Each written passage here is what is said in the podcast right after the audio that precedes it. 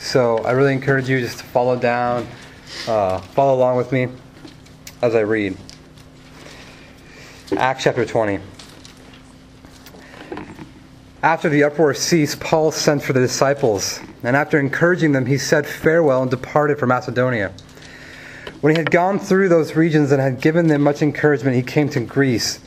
There he spent three months, and when a plot was made against him by the Jews as he was about to set sail for Syria, he decided to return through Macedonia.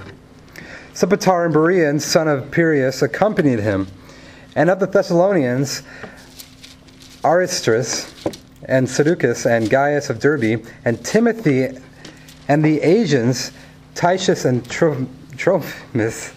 There's a lot of names there. They went on ahead and were planning for us at Troas. But we sailed away from Philippi after the days of unleavened bread, and in five days we came to them at Troas, where we stayed for seven days. Verse 7. On the first day of the week, when we were gathered together to break bread, Paul talked with them, intending to depart on the next day, and he prolonged his speech until midnight.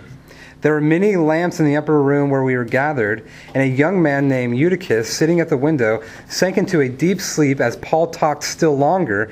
And being overcome by sleep, he fell down from the third story and was taken up dead. Paul went down and bent over him, and taking him in his arms, said, Do not be alarmed, for his life is in him. And when Paul had gone up and had broken bread and eaten, he conversed with them a, little, a long while until daybreak, and so departed. And they took the youth away alive, and were not a little comforted. But going ahead to the ship, we set sail for Assos, intending to take Paul aboard there, for so he had arranged, intending himself to go by land. And when he met us at Assos, we took him aboard and went to Mytilene and sailing from there, we came to the following day opposite Chios. The next day, we touched at Samos, and the day after that, we went to Miletus. For Paul had decided to sail past Ephesus so that he might not have to spend time in Asia, for he was hastening to be at Jerusalem, if possible, on the day of Pentecost. A lot of planning. Verse 17.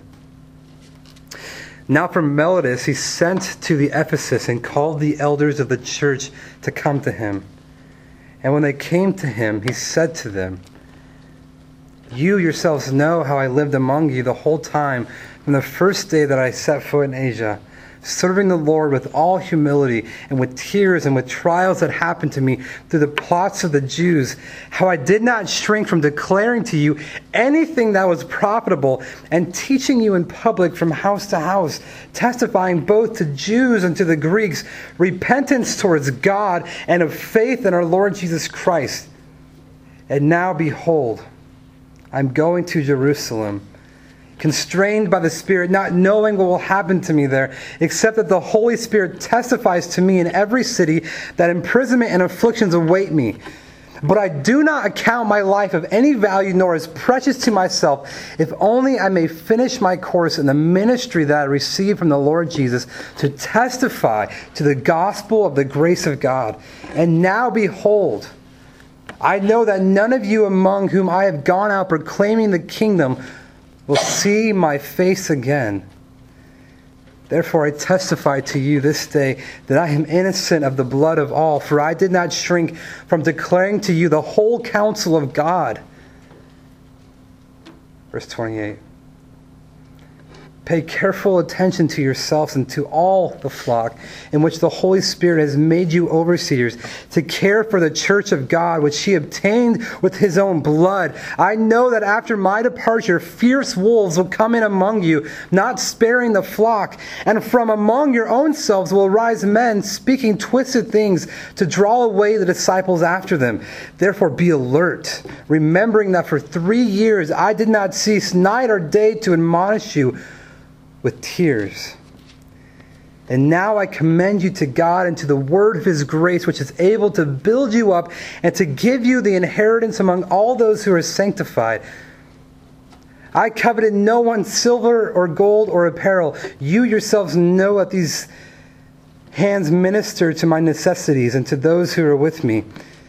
In all things, I have shown you that by working hard in this, we must help the weak.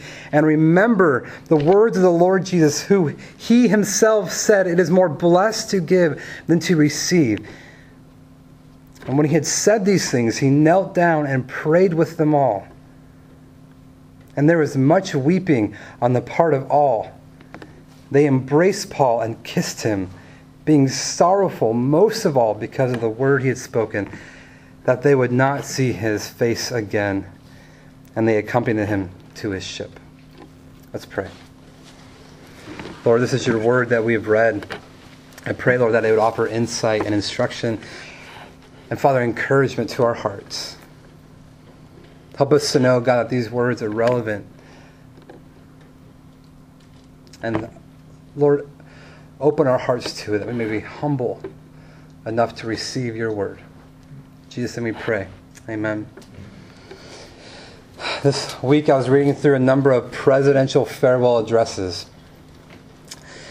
Um, not every president gave a farewell address, but a number of them did. I read through George Washington's about halfway, then realized that it was still like five pages long, and I gave up. And so I began just to kind of skim through a number of presidential farewell addresses. And something I, I kind of saw through all of them was their, their sense of, of awe and wonder at, at what America was and their country that it just seems like, even especially from the earliest presidents to later on, there is this magnificent wonder about what was happening in America. And even Andrew Jackson began to say there is no 13 million people in all of the earth's history who have been able to live such great lives with such freedom than those in America. They all talked about a special thing that they wanted to exhort the future country towards. Eisenhower talked about how the rise of military and being too military minded is going to cause great problems in the future by um, a few political allies, and people were surprised because I was more of a, a liberal agenda from a Republican president. But they all, every single one of them, ended with a final resolve that America will be great because of the people. And they all kind of gave this, this, this, this lasting boost of encouragement that as long as the people are protecting the, these inalienable rights, that America would just flourish. And I was, I was really um, taken back by how inspirational a politician can be at times. Really, these are just, just men. And a matter of fact, I was looking through a lot of these presidents and like, Man, I guarantee you, if you go ask like anyone on the street who this guy is, no one would know as a president. And I, I just think for a second, there will be a day in which no one will know Thomas Jefferson. No one will know who. I mean, tell me now. I mean, unless you're a really history, a big history buff, like who was before and after Abraham Lincoln as president. And these are the, the guys in our, in our society who like have the most power. I mean, I have a hard time starting thinking, okay, you have like Obama, Bush, Clinton, Bush, Reagan. Am I right? I don't know. Something like that. What's going on? But after that, I, I mean, I have a hard time remembering. And it just, it's interesting that even in a president's goodbye, we are, we are leaned into this moment like, what are you going to say? What parting words is the president of the United States going to leave for, his, for the people of America? And that began to also make me think about goodbyes. And goodbyes are kind of a funny thing because even as I thought back to like uh, one time I visited St. Louis, and St. Louis is known for the big arch, right? And if you don't know, that, that arch uh, signified like that was a starting point for the western expansion. And it was the arch to the rest of the country that uh, people would funnel through St. Louis, get their supplies, and then go out to the rest of the country. And a lot of times back then, in fact, most times, if you were to pack up your, your family and you get a little Oregon Trail kind of pictured wagon going with your horses, and you said goodbye to your family and to your neighbors, you are more than likely saying goodbye for life. There's a good possibility that you would never see your family again. We live in a day and age where I say goodbye to my friends and in high school back at home, and I was back a few months later because I could take an airplane. And we have social media to connect us. So in one sense, I may could possibly never see some of my friends again face to face, but in a way, I see them all the time. But in this passage that we just read, Paul is giving a final address to two different people that he loves the people in Troas and to the elders um, in Ephesus. And when I read this passage, and I know it was, it was kind of long and you know, there's a lot of hard words to pronounce there, I almost am reminded of Jesus on his last night on earth before he was crucified. How he took his disciples late into the hours and he was teaching them and he was trying to pour as much information and remind them of all that he'd said and done. And we see Paul here telling these people, You will never see me again. Now, we may never quite know what that's like. The possibility that we might not see people face to face, but um, we're granted with the blessing of never having to. Um, I remember the day before social media existed, I would meet a friend at camp, and I know that that friend meant a lot to me, but I couldn't picture their face. And I don't have that problem anymore. Because I just look them up on Facebook. But we still, I think there's something about this passage, and, and even though it's super long, I plan to be a little brief tonight. But I just want to maybe kind of pull a few gems from this to show us a little bit of Paul's resolve to be a faithful minister of the gospel. And to be clear for a second, um, when I read this passage and I talk about farewell addresses, I am not speaking in the context of my own departure. So this is not my farewell address. Um, I don't know, like, like, why are you talking about this passage? Because this seems to be a passage um, that people, when pastors are leaving, they'll preach on this passage. Um, I, I, I, in ways, admire the Apostle Paul here, but I don't want to um, assume I'm the same as him. But I, I think this passage does hold a, a bit of relevance even to some of you who are leaving this group in the near future. And so I want to begin by looking at verse 7 to this very unique story. Um, if you look, so you get this impression on the first day of the week when we gathered. So can anyone help me with some contextual here? Who is the we referring to when it says we? So obviously you get the impression that the narrator is there. Does anyone know who wrote the book of Acts? Luke did. Right, Luke, the same person who wrote the Gospel of Luke.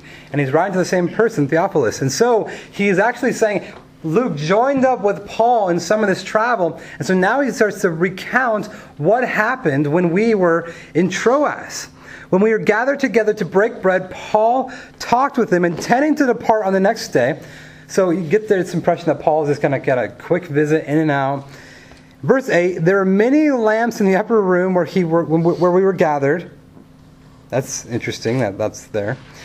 And a young man named Eutychus, sitting at the window, sank into a deep sleep as Paul talked still longer. Now, a lot of people look at this passage and they say something along the lines of Paul must have been a real boring preacher, making people fall asleep, right? Uh, I mean, I've seen some of you fall asleep at times, and you know, I guess sometimes life is crazy, and you don't get enough sleep, and the weekends you do a lot more, and you know, we see the, you know, um, does that reflect on me as a pastor? Maybe sometimes. I don't know. Maybe that could be a little more engaging, but you get this impression that Luke really loves Paul. And Luke is never going to cast Paul in a bad light. So Luke is saying, like, no, no, no, this isn't Paul's fault. It was one of those things where we're up late at night, and he mentions this verse, right? There were many lamps in the upper room where we were gathered. Torches. You kind of get this.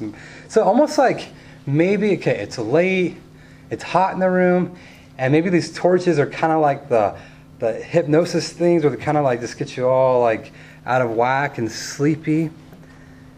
And then it says, Poor Eutychus, sitting at the window, sank into a deep sleep, and he fell down from the third story and was taken up dead.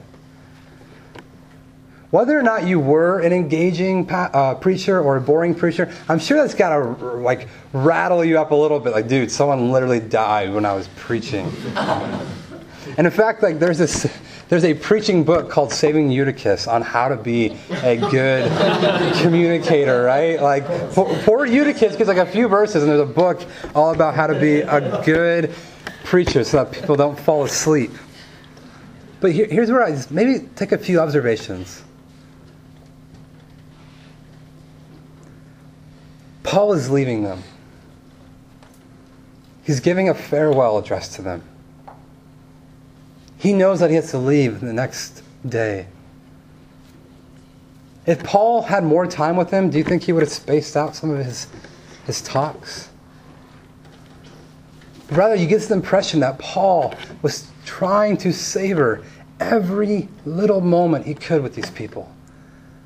And so he just began to teach and teach and encourage and remind and instruct and admonish because he knew that he was not going to see these people again. And so he's preaching well into the hours of the night. And even though he's talking for so long, you know, this kid fell. But do you notice how no one looks at Eutychus like it was his fault? Shame on Eutychus, you should have been paying attention. But Paul went down and bent over him and taking him up in his arms said, Do not be alarmed, for his life is in him. This is the craziest part, okay? That happens. What is the very next verse? And when Paul had gone up and had broken bread and eaten, he conversed with them a long while until daybreak and so departed. Time out, yo. You just brought someone back from the dead. Who's hungry? Like that's literally what happens. Paul's preaching, Paul's preaching. You hear this thump. Oh man, Eutychus. Run downstairs. Oh, he's alive. Oh, cool. Hey, what's for dinner? Like that's not just a miracle, that's a miracle. Bringing back someone from the dead. You know, Luke here, Luke is a smart guy. He's a physician, he's a doctor, he's well educated. You know, he's probably a pretty good journalist. He takes down details and facts. Like a, a resurrection story is like frontline media. I mean, you can write about this. Like this is the stuff where it's time to embellish Paul and make him look. Look what he was doing. He raised Eutychus, a boy from the dead. But there's hardly anything. But what is their emphasis on?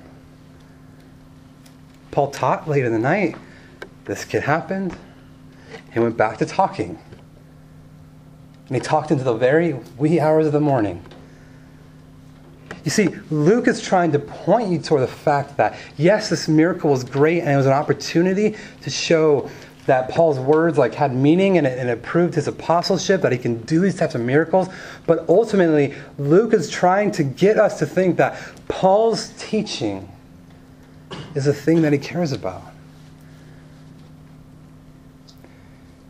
You know, if you, if you try to live in the big fast and the famous moments like resurrections or big worshipful moments, or some fuzzy feeling we get when we sometimes read Romans 8:28. I'm sure that's good and fine. But it doesn't even seem that Luke is that concerned about the biggest moment of all. In fact, some miracles are good and they, they affirm the message of those who are speaking, but I think we are more so sustained and fed by the Word of God. We are sustained by the ordinary means of grace, by each other, by prayer, by God's Word.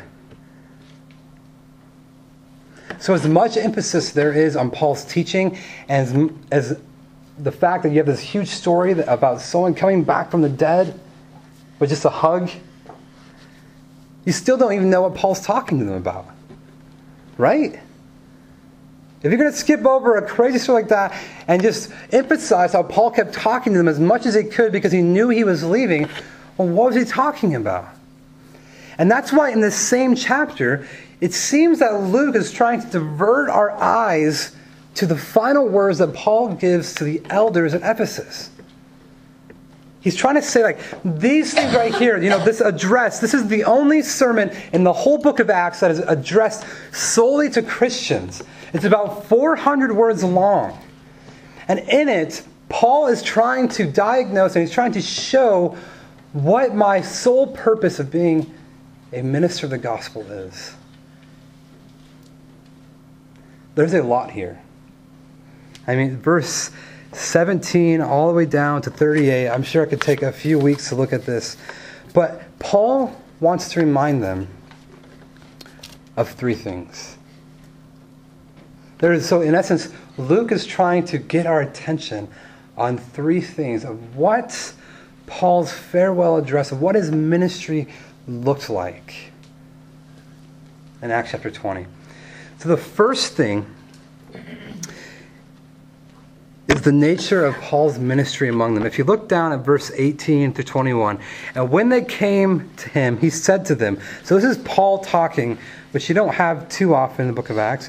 You yourselves know how I lived among you the whole time from the first day that I set foot in Asia, serving the Lord with all humility and with tears and with trials that happened to me through the plots of the Jews how I did not shrink from declaring to you anything that was profitable in teaching you in public and, and in public from house to house, testifying both to the Jews and to the Greeks of repentance towards God and of faith in our Lord Jesus Christ. This is what Paul is saying. The nature of any Christian ministry is that it must absolutely 100% of the time combine your life with your teaching. Paul was the greatest theologian that ever lived. Paul knew more about the doctrine of salvation. He knew more about the doctrine of ecclesiology, of the church, of the end times. Paul knew more than any probably New Testament Christian ever has.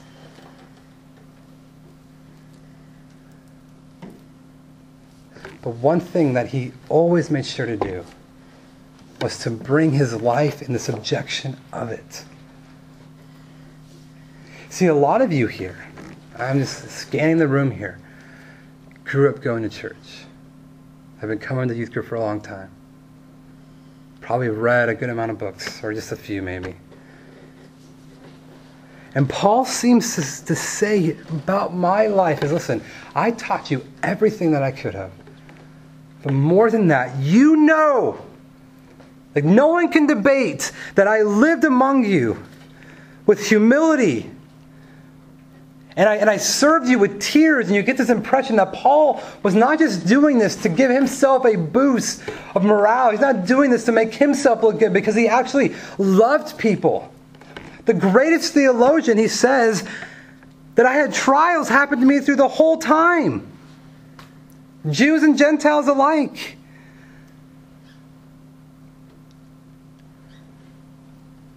And it's clear that for the life of the Christian, and especially for the minister, our lives are always on display. You know, I was talking to a good friend recently. We're talking about this distinction of um, how do we know we're really doing the Christian life well? How do I know I won't fall away? And the only thing I can think of is that we just need to learn how to actually practice out our faith, to live it. There, listen, let me, let me be very clear. There is always more things to know, to be reminded of, more truths to, to cling to, more promises to be had. But in one sense, I do think that for most people in this room, there is enough knowledge of God in your mind that ultimately just needs to sink down into your heart and into your being and to live out the gospel. And Paul is reminding them listen, when I minister to you, you know that I lived this I love the fact that Paul says, I kept nothing back. From a pastor, that, that those words even pain my heart at times where I felt like I needed to maybe say something a certain way so I didn't offend someone, or I had to say it an easier way in order for them to take it and you know make it palatable for them.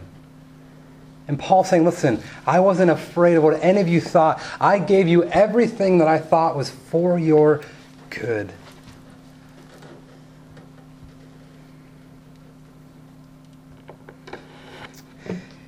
He mentions a little later, but I do not count my life any value nor as precious to myself, if only I may finish my course in the ministry that I received from the Lord Jesus. Paul was concerned about one thing, and making sure the gospel was being preached to all people.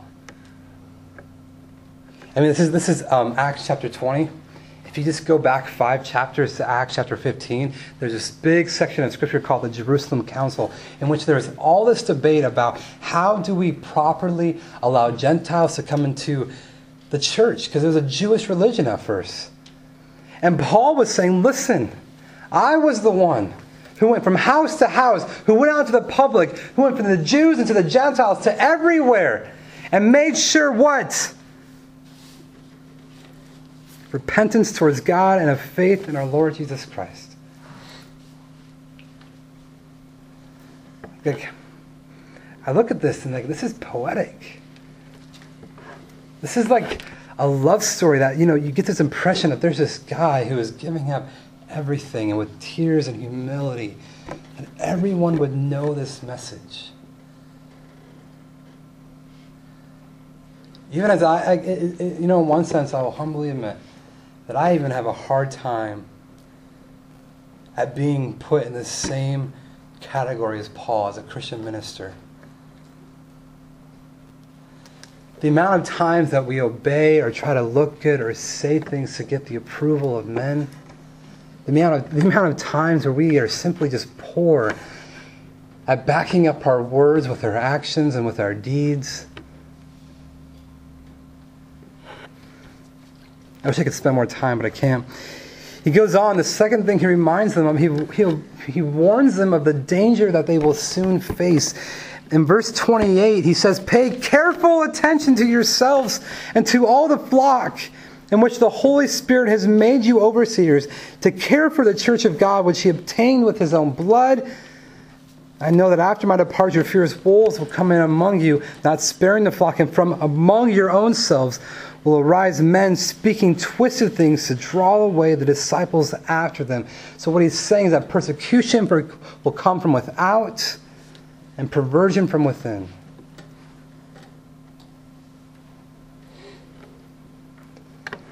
To be a Christian is a wonderful thing.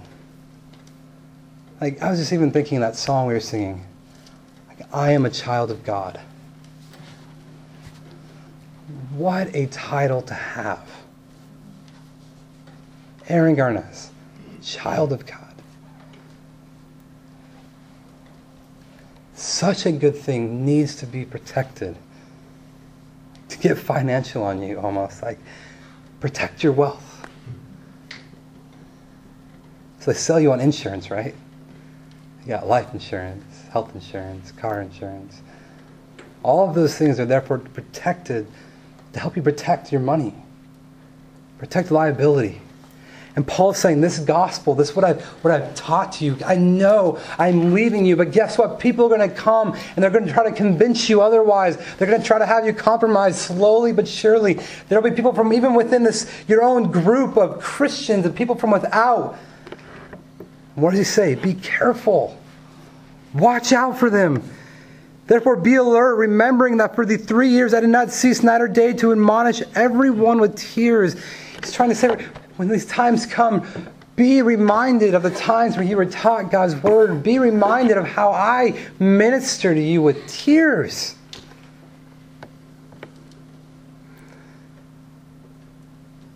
I'm under the impression that Paul said a lot more than just 400 words.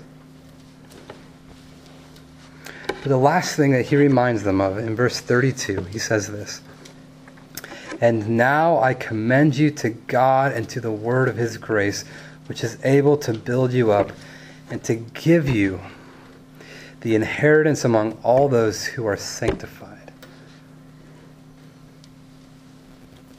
First, Paul reminds them of his ministry, that he actually lived it out. He reminds them of the danger that is coming, and then he reminds them that God is ultimately the one who will preserve them through his own word. See, as a youth pastor, even my heart is comforted by those words.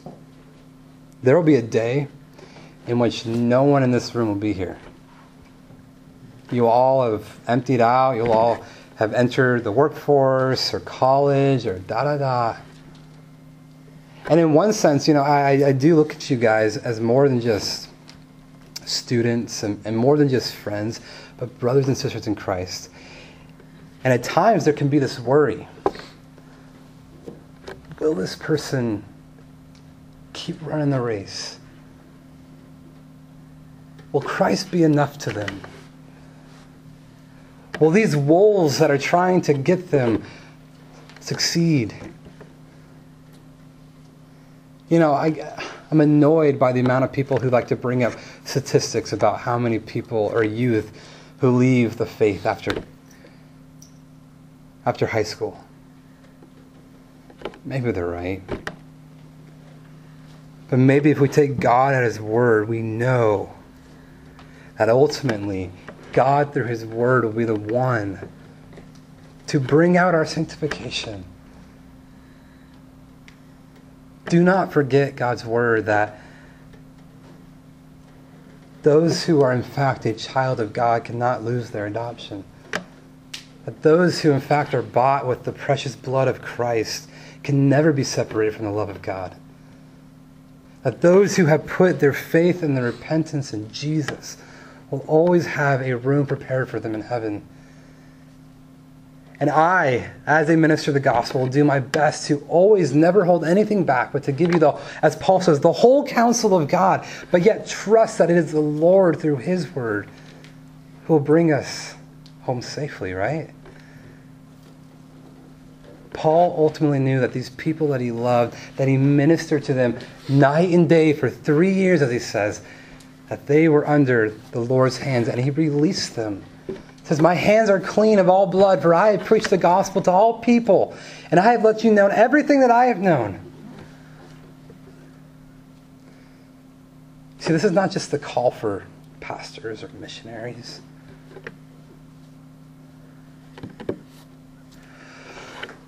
forget the dude's name, Matthew Henry, the commentary writer. He says, um,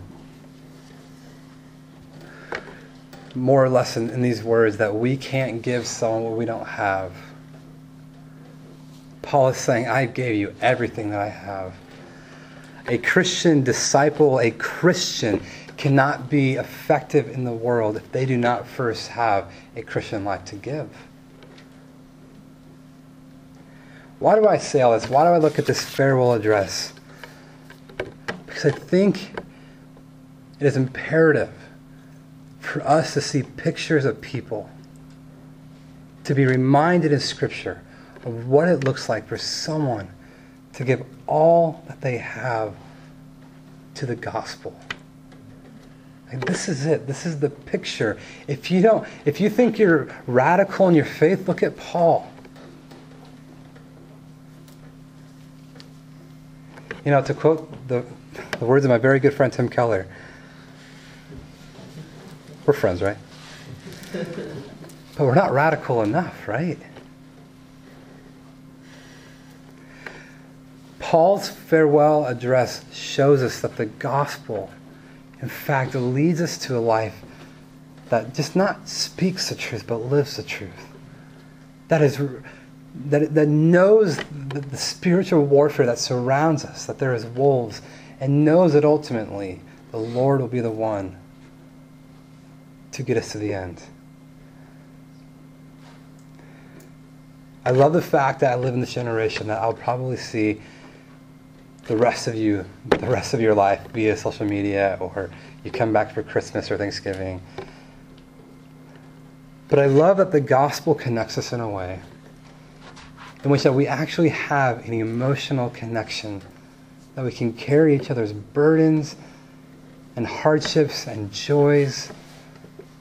And I pray that when we look at Paul, we see that we are drawn to not just the miracles that Paul did, but to his message.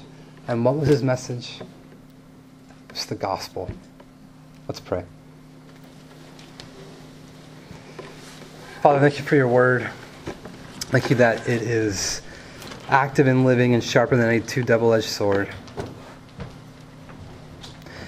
Lord, I thank you for the friendships and the community that is forged when people believe in the gospel.